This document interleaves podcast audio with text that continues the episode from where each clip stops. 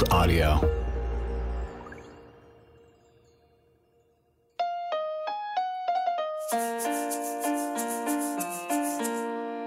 Episode 6 Happy Birthday, Mr. Crowley.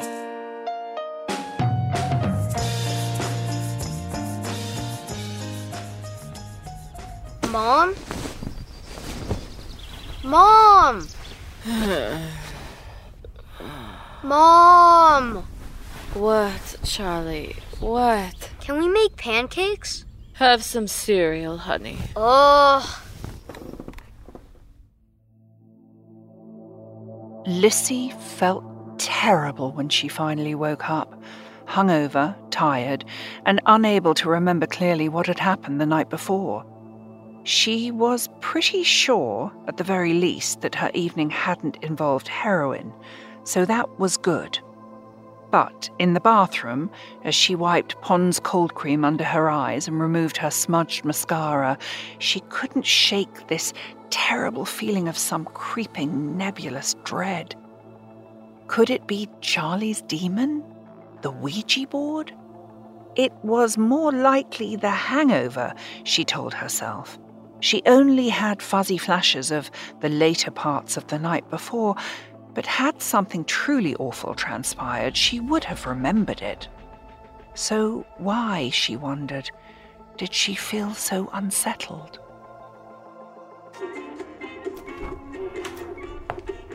Charlie, what happened to this kitchen? I tried to make pancakes. It's like a batter bomb went off in here. I should teach you to make coffee in the French press. It's easier, and what your mother actually needs. Do you know today is a special day? We're going to have a birthday party. Where's Craig? I looked in his room. He's not there. What about Kathy? Nope, her either. Good help is hard to find. So are pancakes. As Lissy made her morning coffee, pressing down slowly on the cafetiere, she decided there would be no time for hangovers today, not with so much work to be done. If there was indeed a restless spirit in the house, she needed to appease it. It wouldn't do for that sort of energy to be present in the house when Eddie got home from the tour. No. The spirit must be soothed, and Eddie must come home, and then they'll all be happy. What more could anyone want?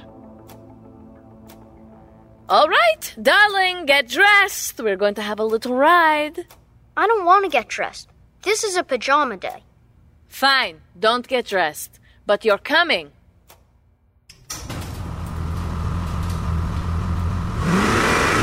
Why are we taking one of Daddy's cars? Because, my darling heart, we're going on a manhunt, and speed is of the essence.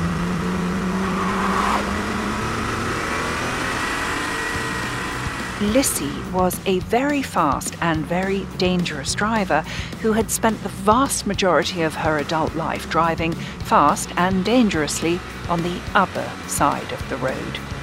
Despite being in America, she still naturally drove on the left. Pukad! The narrow streets of Sleepy Hollow were, thankfully, quiet enough that she didn't kill herself or indeed anyone else. Instead, she left a trail of furious drivers as she sped along on the wrong side, ignoring stop signs and traffic lights. Kathy was taking out the garbage as Lissy rounded the corner. She had a Sony Walkman on, instantly recognizable as a bulky yellow box clipped to her belt, so she didn't hear Lissy's car until she pulled up. She noticed Lissy too late to hide the yellow Walkman, only a few of which had been produced and sent to people in the music business, Eddie Albright included. You have got to be fucking kidding me. What? Nothing, love. Stay here, okay? A surge of rage shot through Lissy, part hangover, part righteous indignation. Kathy had been stealing from them for months, and Lissy had finally had enough. Give it here, Kathy. What? That's Eddie's Walkman. No, it's not. It's mine. I bought it. Like hell you did. Those aren't for sale. It was a limited edition that they produced in minimal amounts to give as gifts. And while you're at it, I'll take my necklace back too. Thank you. I don't know what you're talking about. Just give me the fucking. Ah! Ow! Ow! You, you ripped out my fucking hair! I don't give a fuck. Oh, wait until I tell Eddie about this. Tell Eddie about what? That you've been robbing us blind? When I tell him about your stealing, he's not going to give a damn what you tell him about me. Oh, you think he won't care about the drugs? And your little affair with Craig? As if. Craig is a child, and I don't mess with children. As for drugs, marijuana doesn't count. You think he'll care when I tell him you've been pocketing thousands of dollars of petty cash every week? I didn't say anything before. You know why? Because I felt sorry for you. You can take and take and take as much as you want from people like us, Kathy, but you will never be one of us. I'd be careful if I were you, Lissy Ellery. You'll get what's coming to you. I'll make sure of that. Fucking leech. Why was Kathy yelling at you? Because she's unhinged. What does that mean? It means she's a little bit crazy. That's okay. We don't have room for crazy people in our lives, do we, darling? No. And now, we're going to go find Craig.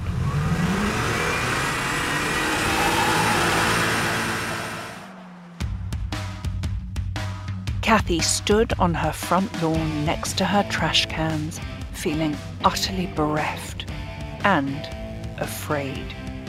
Lissy didn't have to say it. She knew she was fired. She knew her lifeline had just been cut off. And she knew the worst might still be yet to come.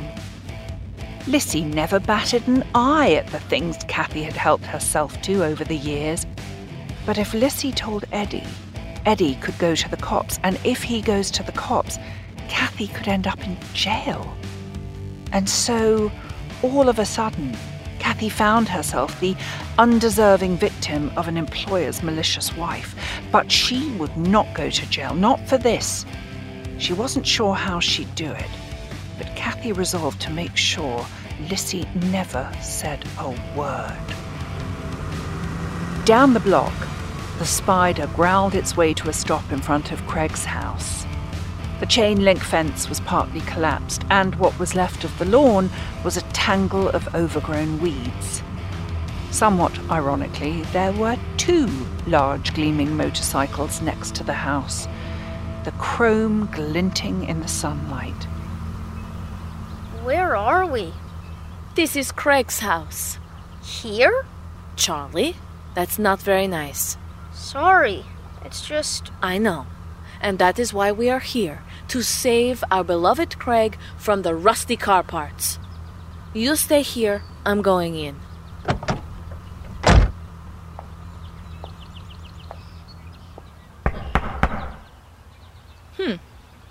Guess I'll have to knock louder.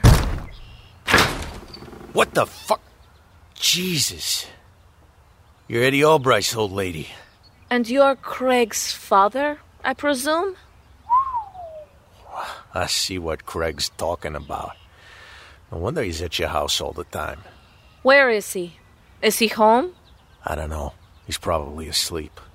Lazy fuck. Excuse me then. Lissy ducked under the man's arm and walked through the house, past the sink piled high with dirty dishes, the counters covered with empty beer bottles. It was filthy, and she breathed through her mouth, not wanting to smell whatever rotting food was in there. At the end of the hall, she pushed the door open to a tiny box room. A bundle was in the bed, under a thin blanket, with coats piled on top for warmth. Craig? Craig, get up. What are you doing here? What happened to your face? I'm fine. This happened last night? I said I'm fine.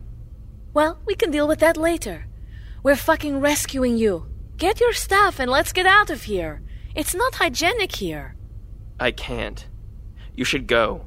You shouldn't have come. Stop it. Get up. Charlie's in the car. You're coming with us, and when we get home, I'm going to make you breakfast. No. Wear your pants. There's no point fighting you, is there? Not if you know what's good for you. You're better off with us. We may be fucked up, but we're a family, and at least you won't be living in squalor. Come on, let's go. Jesus. Two fuckers already today. First Kathy, and then your dad. Yeah. Don't they say bad things come in threes? What the hell is the next thing going to be? There's going to be a bad thing? No, no, no, no, darling. I was just kidding. Craig's coming home to stay with us for a while, and that's a very good thing. Everything's going to be wonderful. Speaking of wonderful, I guess you had fun last night. Last night? Jesus, I don't even remember what happened. You were with Mickey. Mickey? Who the hell is Mickey? Oh, that guy with the leather jacket. Him? Mm-hmm. He is nothing. You know that, right? I don't even like him. Really? No. Oh my god. Absolutely not. Oh. Craig said nothing. He decided to forget about the night before, about what happened. Mickey, after all, wasn't the one moving in with Lissy and Charlie. Mickey wasn't the one she had shown up for, insisting he come home with her. She said it herself. She didn't even like him. His heart lifted, swelling with a joy he couldn't name. He knew that Lissy was right. Everything was going to be wonderful. Four Seasons Atlanta. Yes, may I have Mr. Wordsworth's room, please? Do you have a first name for the guest, ma'am? William Wordsworth? Of course. One moment, ma'am. Yeah, this is Jimmy. Oh, Jimmy, I'm so glad I caught you. It's Kathy. Mm-hmm. Is Eddie around? He's at sound check. Oh, well, I guess I'll tell you. Lissy, um, Lissy fired me this morning. Did she? Yes, and it was not pretty. And she's, well, Jimmy, we all know this, but she's not well. She was in a state. She dragged us all to Studio 54 last night and is tearing the house apart, looking for drugs and letting all sorts of weirdos into the house. It's just, it's just not good. Mm-hmm. She's got it in her head, you won't believe this, that I've been stealing from them. Which is absurd. I just wanted to give Eddie a heads up about what's going on, but if you could just let Eddie know what's going on and that, well, this is hard, but he can't believe whatever she's telling him about me. You know? She's just not well. Can you just let him know that for me? Eddie's very busy, Kathy. Right. Well, from one member of their staff to another, if you can help me out, I'd owe you a huge favor. You would indeed. The only surprise in this exchange for Jimmy was that Lissy finally noticed something was amiss. He had clocked Kathy as a grifter from the moment she'd been hired. As unreliable as Lissy's account of these recent events would be, Eddie was trusting Jimmy to keep an eye on her. So a call to Villa Hellebore had to be made. Hello? Hey there, Chief. Jimmy! What's up? Nothing much, son. We're in Atlanta tonight. That's in Georgia, right? It is such a clever fella you are. is your mum around? She is, but she's really busy. Is she now? Mm-hmm. We're throwing a party for her friend Alice. Alice is a boy. Also, he's dead. Wow, well, that's to be quite a party. Yeah. What are you up to? Playing with Craig. Who's Craig? He's taking care of me now. Mom fired Paula. Did she now? Yeah. Craig's awesome, though. He likes Star Wars and pancakes, and he's really old. Like, almost on with school. That's pretty old. Yeah, and his hair. It's blue and sticks straight up. And he wears clothespins as earrings. And he lived in a house that was like a garbage can house. So he moved in with us. Did he now? Yeah, so we're having fun. Sounds like it. Well, listen, mate, I've got to run. I'll tell your dad you say hi, all right, Pipsqueak? Bye.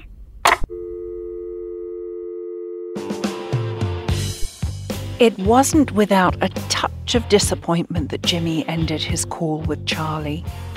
He had watched Lissy spiral her way through almost a decade of self destruction, with all its attendant highs and lows. He'd never before allowed himself to hope that the love of his best friend's life would ever actually part ways with her demons until this last time until he saw her and Charlie making Swedish meatballs in the kitchen of that ghoulish house, like a Halloween themed Norman Rockwell painting. But that hope was gone, and in its absence came a very familiar routine. The monitor's a little hot, Al. Can we bring it down a bit?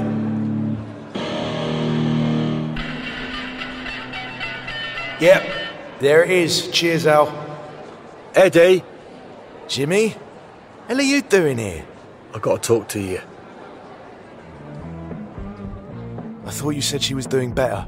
She was. God blimey, I can't handle this right now. I know, Ed, I almost didn't bring it to you, but I'm worried about Charlie.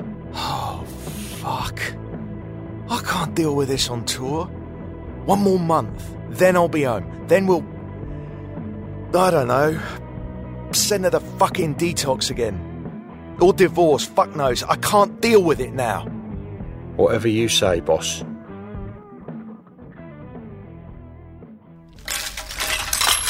Let's build a frog. A frog?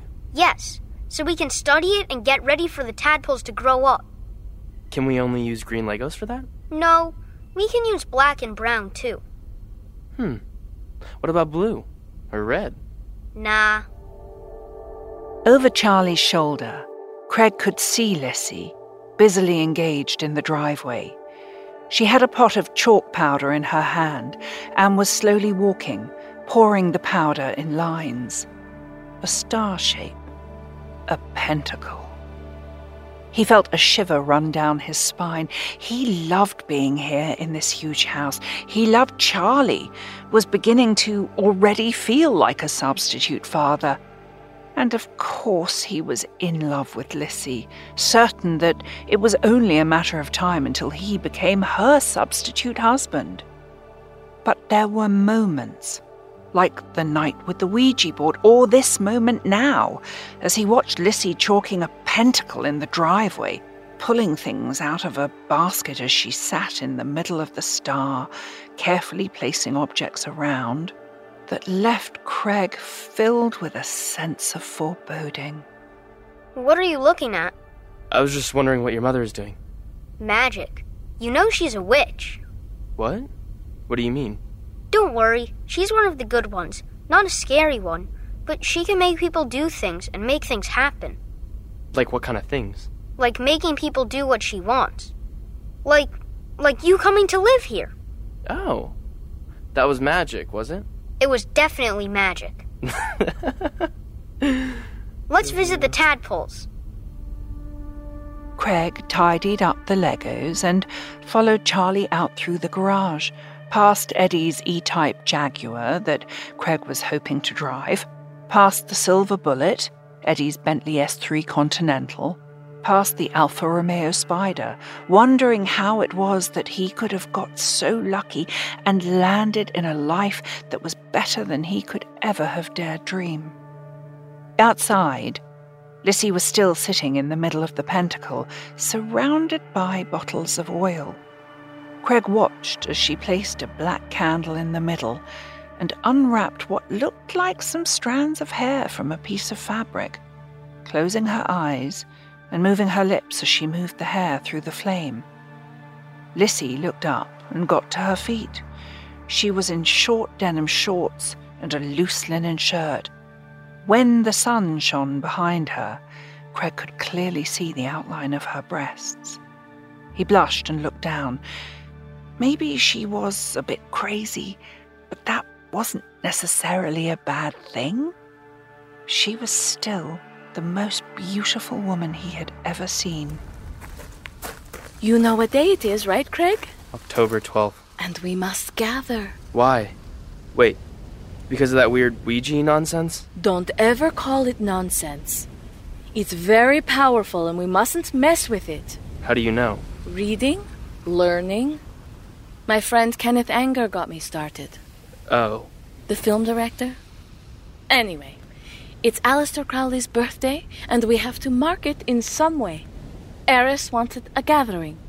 Yeah, and a sacrifice. Please don't say we have to kill an animal. No.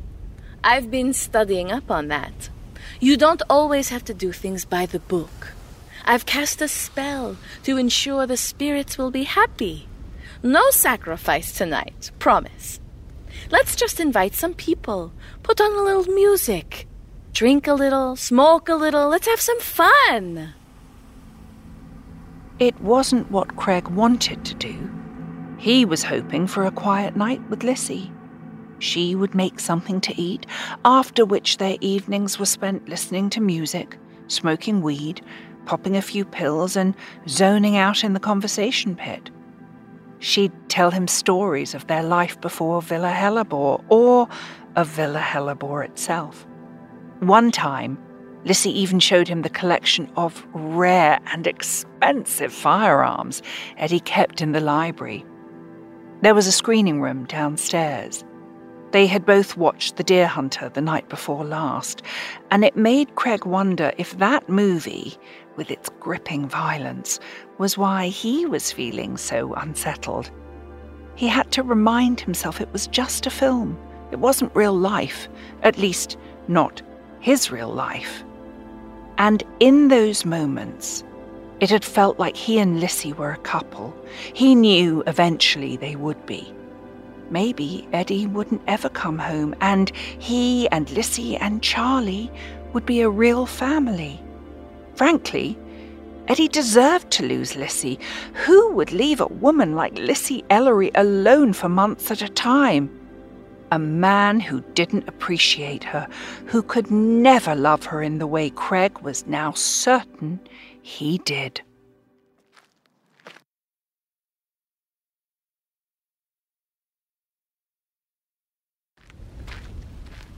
You invite those friends that came to 54 the other night. I'll see who's around town. I like our builder and his girlfriend. And there are a couple of cool people who are in Connecticut. I'll see if they're around. We'll celebrate Crowleyness properly. We're not going to do anything weird, are we? that depends. What do you mean by weird? Like, I don't know, wearing black cloaks and dancing around that pentacle? Oh, Craig, you are funny. Sweet boy that you are. I do like having you here. Thanks. Let's build a big bonfire, and maybe we'll recite a poem or two. Either way, no black cloaks and nothing scary. Will you build a fire for me in the middle of the pentacle? Really? It's getting cold. It feels like snow. The weather report for that day was for unseasonably cold weather, and Craig's gut did not deceive him. Snow began drifting out of the sky around mid afternoon. It picked up faster and faster until everything was a sea of white, including the large pile of wood Craig stacked up in the middle of the driveway pentacle. I'm going to phone everyone and tell them it's wet snow, so it's fine. No ice. They can all stay over if they want. You can stay with me, so that's an extra bed. Yeah, okay, sure. The first people started arriving at around seven. The snow had stopped, and everything outside was soft and quiet, apart from the dull bass coming from the state of the art speakers in the great room. Well, the snow didn't stop the party. But it did stop my bonfire. Then we'll just have to keep things warm in here. Oh, yes. And how are we going to do that, Craig? Mommy! Oh, Charlie, my love. Are you having fun? Yeah! Lissy. Simeon! Hello, darling. Hey. Boys, this is Simeon. He plays guitar with Eddie and came all the way from Connecticut. Hey, boys. Hello.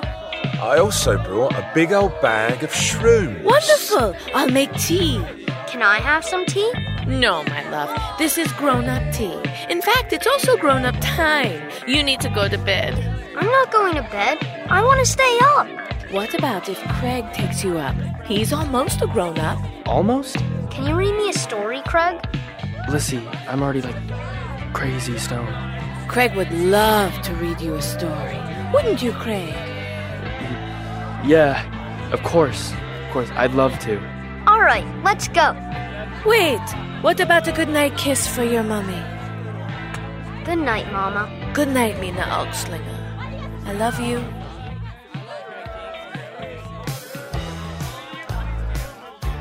The night progressed, people moving from room to room, more people coming, some people leaving.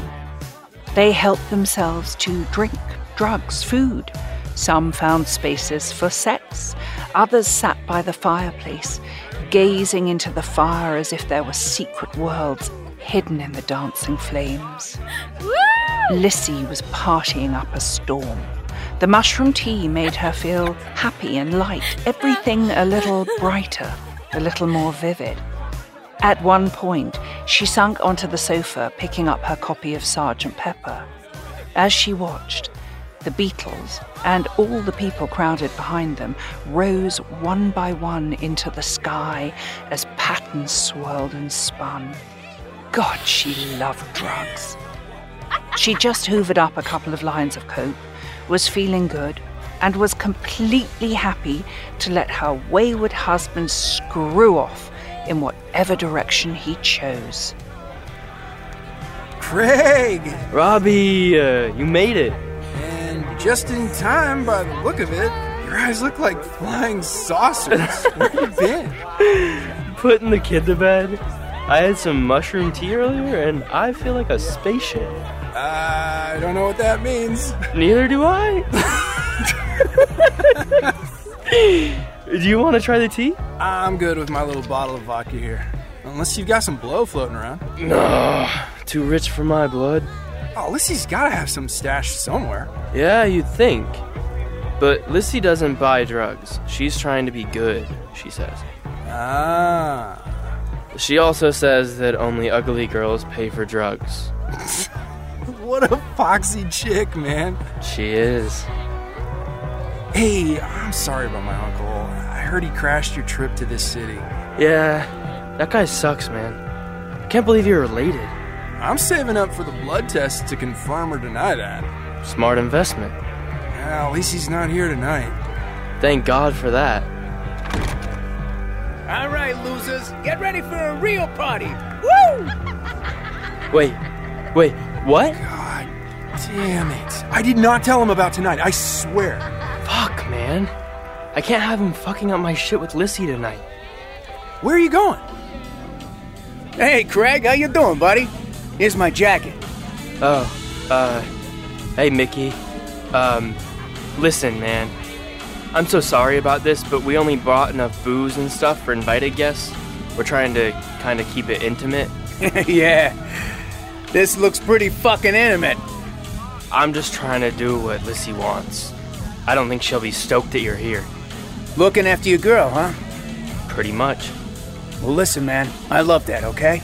And I respect the hell out of you for it. Um, thank you? Yeah, but here's the thing Lissy Ellery is a man's woman, yeah? And you're. Well, you're just not a man, buddy. Not yet. You're a kid. And look, I'm sure she loves you doting on her and, and doing her laundry and taking care of her kid, but you can't give her what she really needs. You know what I'm saying? So just chill out, okay? Leave this one to an actual man. Mickey goes in search of a drink, leaving Craig standing in the front hallway feeling embarrassed and impotent. His high was turning paranoid. He was a man, and he was tired of being told otherwise. Tonight, he decided, was the night he'd prove it to everyone, and he knew exactly how to do it. Problem with Altamont was the actual venue got changed like four times. Mm. We had to do all this stuff on the fly. We had a ton of technical problems. Wow. Then, of course, some genius hired the Hells Angels to do security, and, well, you know how that went. Yeah. Hey, sexy. Who the. Get your hands Whoa, off whoa, me. hey, hey, it's just me, your good time boy, you know. Nick? Nicky, right? Yeah, close enough. Meet Michael Lang. He's a concert promoter. Concert promoter, huh? Any money in that? Well, I did pretty well with Woodstock. Do you have any more of the good stuff, Nicky? Anything for you, baby.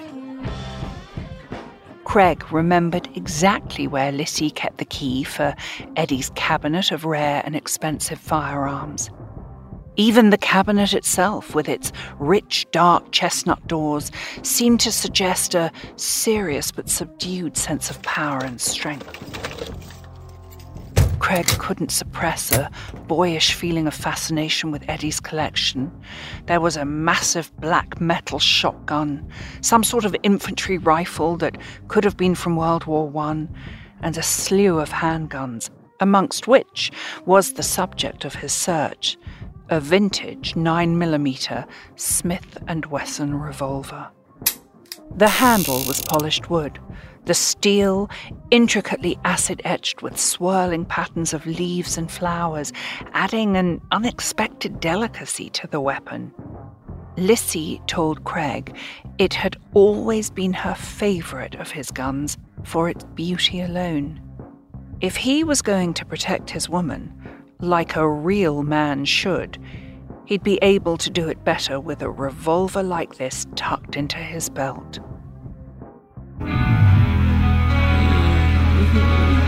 So, uh, why don't we find some place quiet to, uh, you know, really get the party going?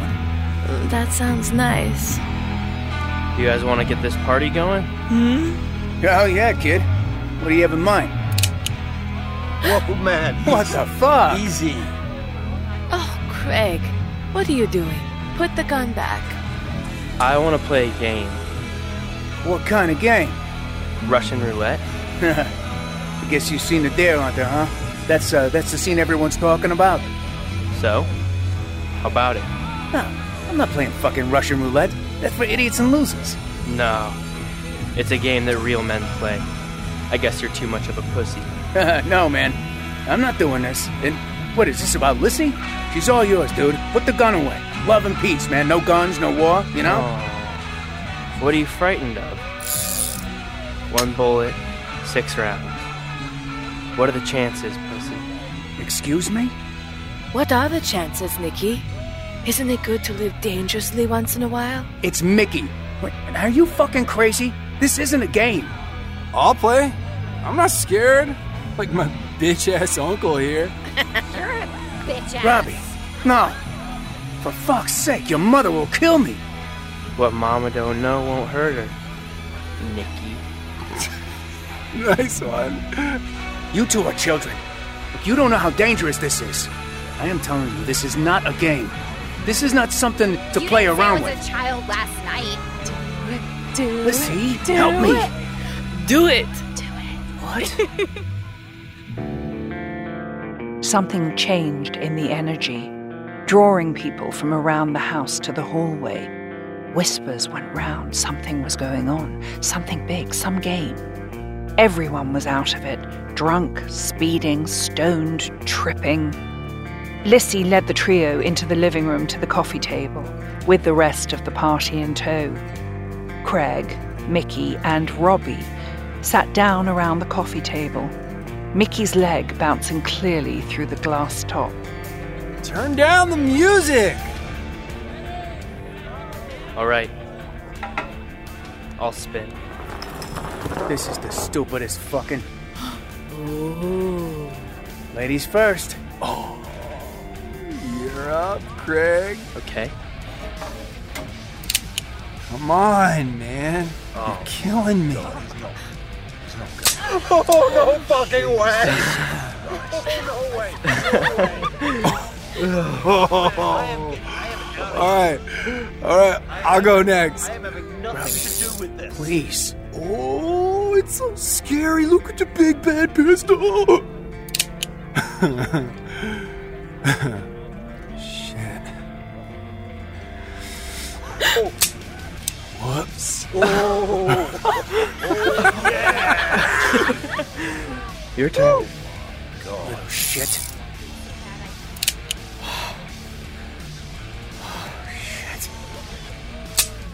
Oh. oh. My brave boys, my heroes. Did you see that? Relief flooded the room. Everyone sinking, their bodies finally collapsing, none of them realizing how stiffly they'd been holding themselves, how taut with tension their bodies had been. But Craig never took his eyes off Mickey. Round two. Oh. Round two. Wait, wait, wait. We're going again? There's no fucking way I am doing that again. Oh yeah? Who's the man now, Mickey?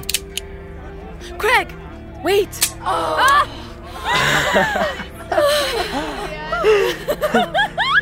Fuck this. I'm getting the fuck out of here. Oh, come on. Give me that thing, Craig. Lissy, don't touch. Wait, don't touch that. It's not so bad. All you do is take the gun and. Oh, fuck! Lissy!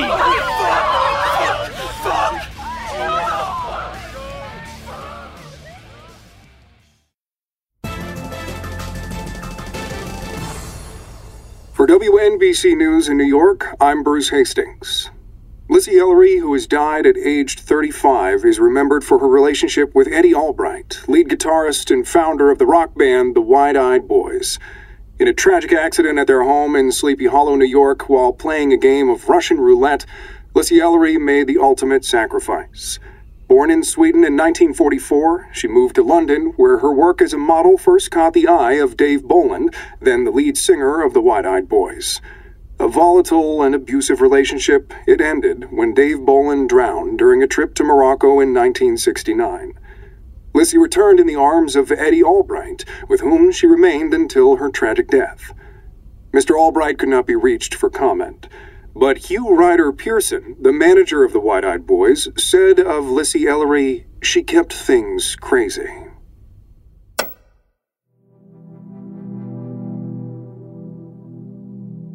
It had been five months since the double tragedy. First, Lissy blowing her brains out. Then, days later, the kid who'd been helping out, Craig, taking an overdose. His guilt at Lissy's death too much for him to bear. In his suicide note, he said Lissy was the love of his life and he would be joining her in heaven or hell, wherever she was. Eddie had been numb for months, filling his days with Charlie and with activity, dealing with the team that cleaned up Villa Hellebore, then another team to pack it. He would never set foot in that house again. He'd always known it had bad juju. He never realized how dark it would get. There was a hole in his heart now that would always be there. His focus would stay on Charlie. His focus should always have been on Charlie. He would often give thanks for the officer who found Charlie that night and whisked the young boy out of the house before he could see his mother, splayed out and bloody on her beloved shag carpet. Here is your tea, Eddie. Thanks, Paula. Paula had come back as soon as she heard about Lissy, and the three of them, Eddie, Paula, and Charlie, had relocated to Eddie's home in Walberswick, a beautiful country village on the Suffolk coast of England. Charlie was now at the local school with a uniform and homework. He had friends who came over after school to play football. He went to bed every night at eight o'clock with a mug of Ovaltine and a bedtime story. Eddie was mostly home, And when he wasn't home, Paola was. The world was changing.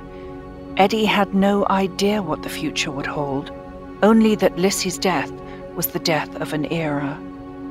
They had had it all, he and Lissy the glamorous 60s, hanging out with the Rolling Stones and the Gettys in Marrakesh, the drugs, the money, the traveling, giving way to the 70s with its cocaine fueled parties and never ending wild nights. But now it was 1980. Change was in the air. Some of his friends, gay men, were dying of the same rare cancer there was little written about it, but Eddie could feel that everything was going to be very different. A new decade would bring a fresh start. Who knew what that might look like? The only thing Eddie knew for sure is that this decade would be, at least for him, more peaceful than the last. He looked up at the heavens and raised his mug in a silent toast. You did keep things crazy, he thought. I wish we'd known there would be a price to pay. There is always a price to pay. Dad! Can we go on the tractor now? Have you done your homework? Yes. Paola helped me with math. Come on then. Let's go. Eddie got up from the bench and walked over to his son draping an arm around his shoulders as the two of them walked through the meadow. A gust of warm wind blew Charlie's hair around his head as he looked up to his dad and laughed, leaning into him as he tried to keep up.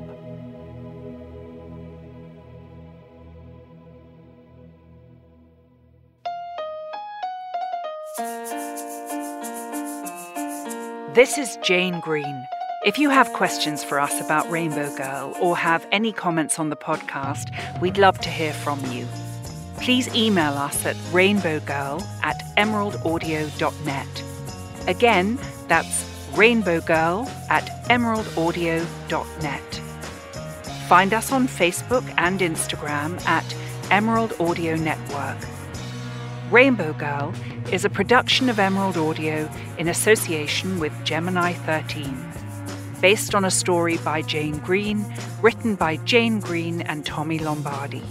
Produced and directed by Garrett Scott for Real Jetpacks Productions. Theme music by Tyler Cash.